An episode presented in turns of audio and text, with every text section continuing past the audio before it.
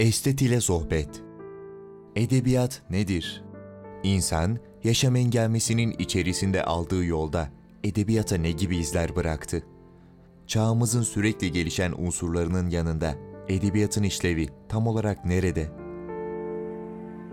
Bunca soru ve fazlasının cevaplarını arayacağımız programımıza farklı edebi şahsiyetler, dönemler ve eserleri konuk alacak. Haşır neşir oldukları imgeler dünyasını tanıtlamaya çalışarak bu soruları peyderpey cevaplandıracağız. Bu programımızda ise hayatı boyunca yazı çemberinden çıkmadığı gibi bulunduğumuz coğrafyanın en kritik dönemlerini yaşamış. Sürgün edildiğinde bile yurduna hizmet etmenin yollarını aramış olan bir esteti konuk alacağız. Refik Halit Karay Bir gazeteci, bir politikacı, bir edebiyatçı.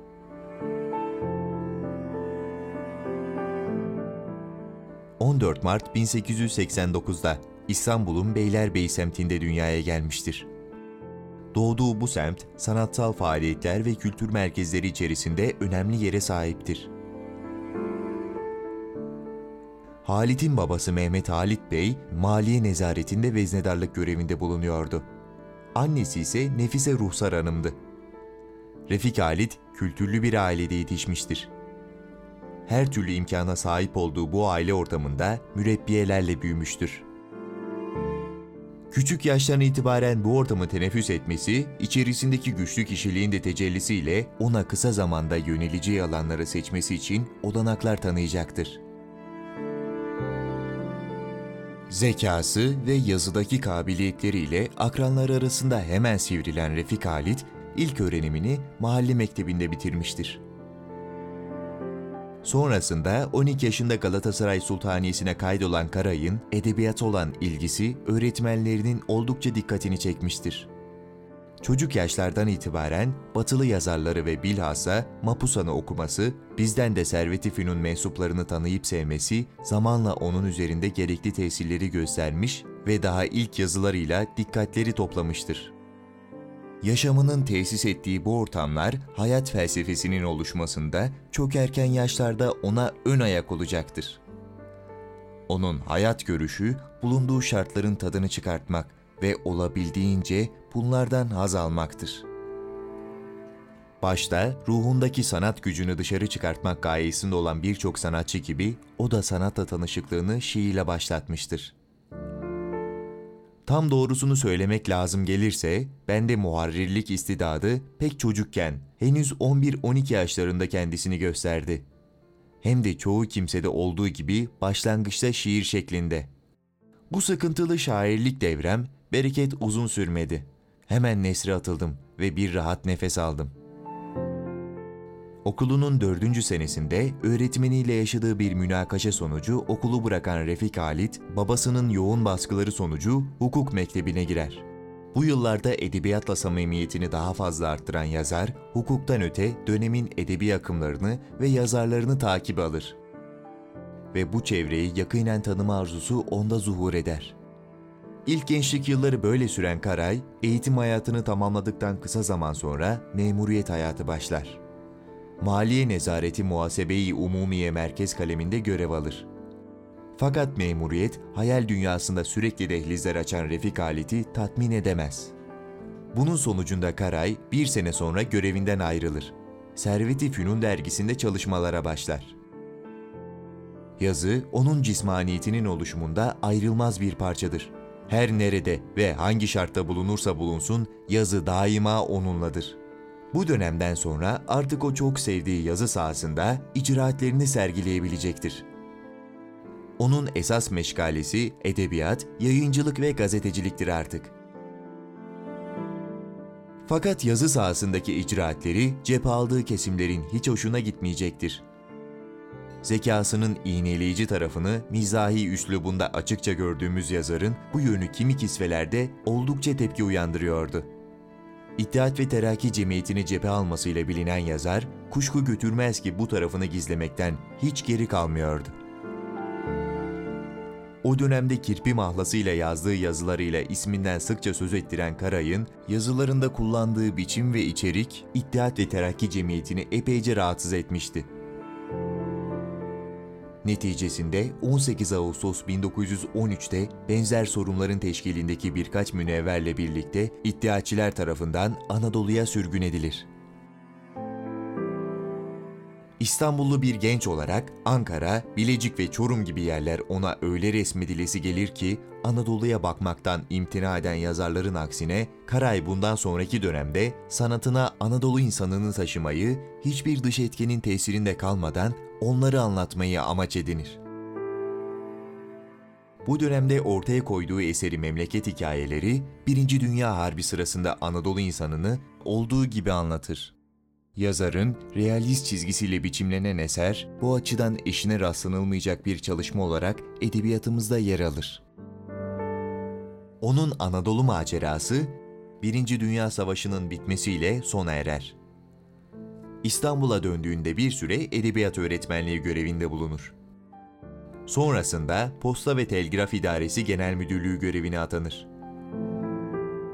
Bu sıralarda gazete ve dergilerde yazılarına devam eden Karay, bu dönemde kalemini edebi sahadan çok politik sahadaki düşünceleri için kullanır. Milli mücadeleyi İttihat ve Terakki'nin iktidar mücadelesindeki bir komplosu olarak yorumlaması ona pahalıya mal olacaktır. Lozan'la birlikte 150'likler içine dahil edilir. Böylece onun için ikinci sürgün yılları baş gösterir. Sınır dışı edilecektir. Böylesine yetkin ve vatan sevdalısı bir mütefekkirin aldandığı bu düşünce, onun hayatında farklı edebi türlerin de kapısını aralayacaktır. Fakat hepsinden öte yurt özlemi onun içini kemirecek, umudunu yurduna dönüşüne bağlayacaktır.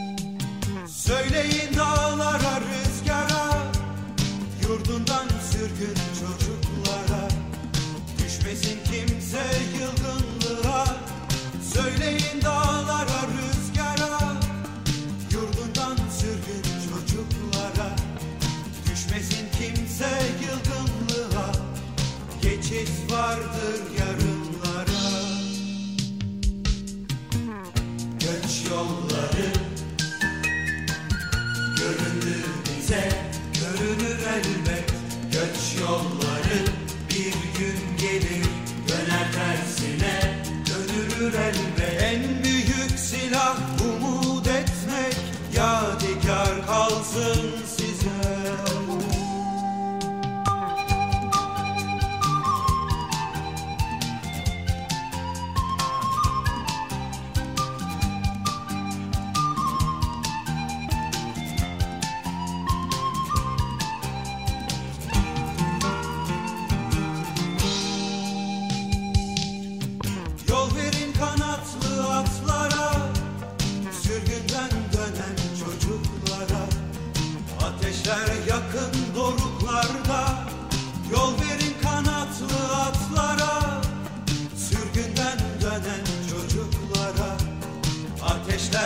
yakın doruklarda Geçit vardır yarınlara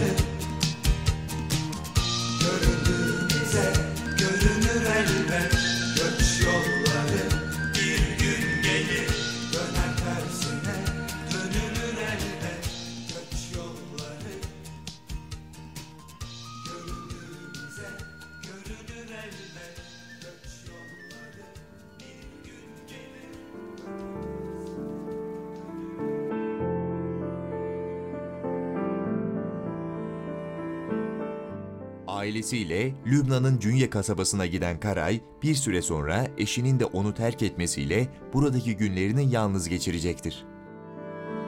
Fakat yalnızlık onun düşüncelerine ve edebi yaşamına bambaşka tesirlerde bulunacaktır. Öyle ki o birçok eserini burada geçirdiği dönemde Halep ve Beyrut'ta yayınlanan gazetelerde kalem alacaktır. Halep ve Beyrut'ta da yazılarıyla isminden söz ettirmeye başlayan Karay, 1927 yılında Fatma Nihal Hanım'la hayatını birleştirmiştir. Kullandığı edebi dil ve muazzam Türkçesiyle buradaki yazıları bir süre sonra Türkiye'de de yankı bulur. O burada memleket hasretiyle dolu günlerinde gözünde tüten İstanbul'u şu sözlerle anlatıyordu. Uzakta kalanlar için İstanbul'un kaldırımları bozuk değildir. Sokaklarda çamur ve süprüntü yoktur. Tramvaylarda ve vapurlarda azap çekilmez. Musluklardan terkos yerine kevser akar. Sersemletici lodos, ılık bir buse, dişleyici poyrazı bir serin nefestir. Bilhassa çölde onu konuşurken hep beyaz yelkenlerin kayıp gittiği şurup renkli denizler, avize gibi şakırdayan pınarlar, çınar ve çitlenbik gölgeleri, çilek tarlaları, fulya bahçeleri, tüy gibi ince kadınlar ve ağızlarından şekerleme kadar tatlı sözler dökülen kızlar görürsünüz. Sık sık İstanbul'daki matbaalarla iletişime geçen Karay, dönüş için fırsat kolluyordu ki ona beklediği bilet Cumhuriyet'in kuruluşunun 15. yılı münasebetiyle 1938'de gelir. Çıkarılan bir afla yurda girişlerine izin verilen Refik Halit dahil 150 kişiye bu durum bildirilir. 16 yıllık Sıla özlemine 29 Temmuz 1938'de son veren yazar, hayatının bundan sonraki döneminde politik yazılara yer vermediği gibi edebi sahadaki etkinliklerini de sürdürür. Ve o 18 Haziran 1965'te yıllardır hasretini çektiği İstanbul'da 77 yaşında yaşama gözlerini yumar. Onun edebiyatı, miza, hiciv, fıkra, hatıra, tiyatro, makale, hikaye, roman gibi çok çeşitli konu ve türlerde kaleme aldığı nesir yazılarıyla doludur. Ömer Seyfettin ondan şöyle bahsetmiştir. Nesir yazarları içinde dilini en güzel bulduğum yazar Refik Halit Karay'dır. İşte tam İstanbul Türkçesi. Ziya Gökalp ise onu şu kelimelerle onurlandırmıştır. Refik Halit, Türkçeyi en iyi yazan muharrirdir. Eleştiri oklarını mizahla ustaca birleştiren yazar, anlatı geleneğini Osmanlı'dan Cumhuriyete taşıyan ilk kuşağın en başarılı temsilcilerinden sayılmaktadır. O eserlerinde Anadolu ruhunu yansıtmasıyla ön plana çıksa da farklı düşünce aşamaları da zihninde zuhur etmiştir. Dün ya da geçmiş gün sihirli bir mevhumdur. Kendisinden uzaklaştıkça bize çok defa gerçekte olduğundan daha hoş görünür. Geriye hatıra kuvvetiyle baktığımız zaman manzarayı aydınlatan güneş ışığı değildir. Ayın kin eviğinden o ışık kusurları örtücü, güzel tarafları büyültüp hatta kötüyü iyileştirici, kısaca aldatıcıdır. Fakat ben bu hatıralar serisinde elimden geldiği kadar hatta nefsimi zorlayıp dünü de bugünü de olduğu gibi göstermeye çalıştım. Titiz, tiryaki, somurtkan, kıskanç ve hele gençliğe düşman bir ihtiyar tipi olmamayı, muhitime zehir saçmamayı da vazife bildim. Nesrimizin önemli kalemlerinden olan ve yaşamı yurt özlemiyle geçmiş bir esteti bu programımıza taşımaya çalıştık. Sonraki programımızda görüşmek dileğiyle. Edebiyatla kalın, Gençlik Radyosu'nda kalın.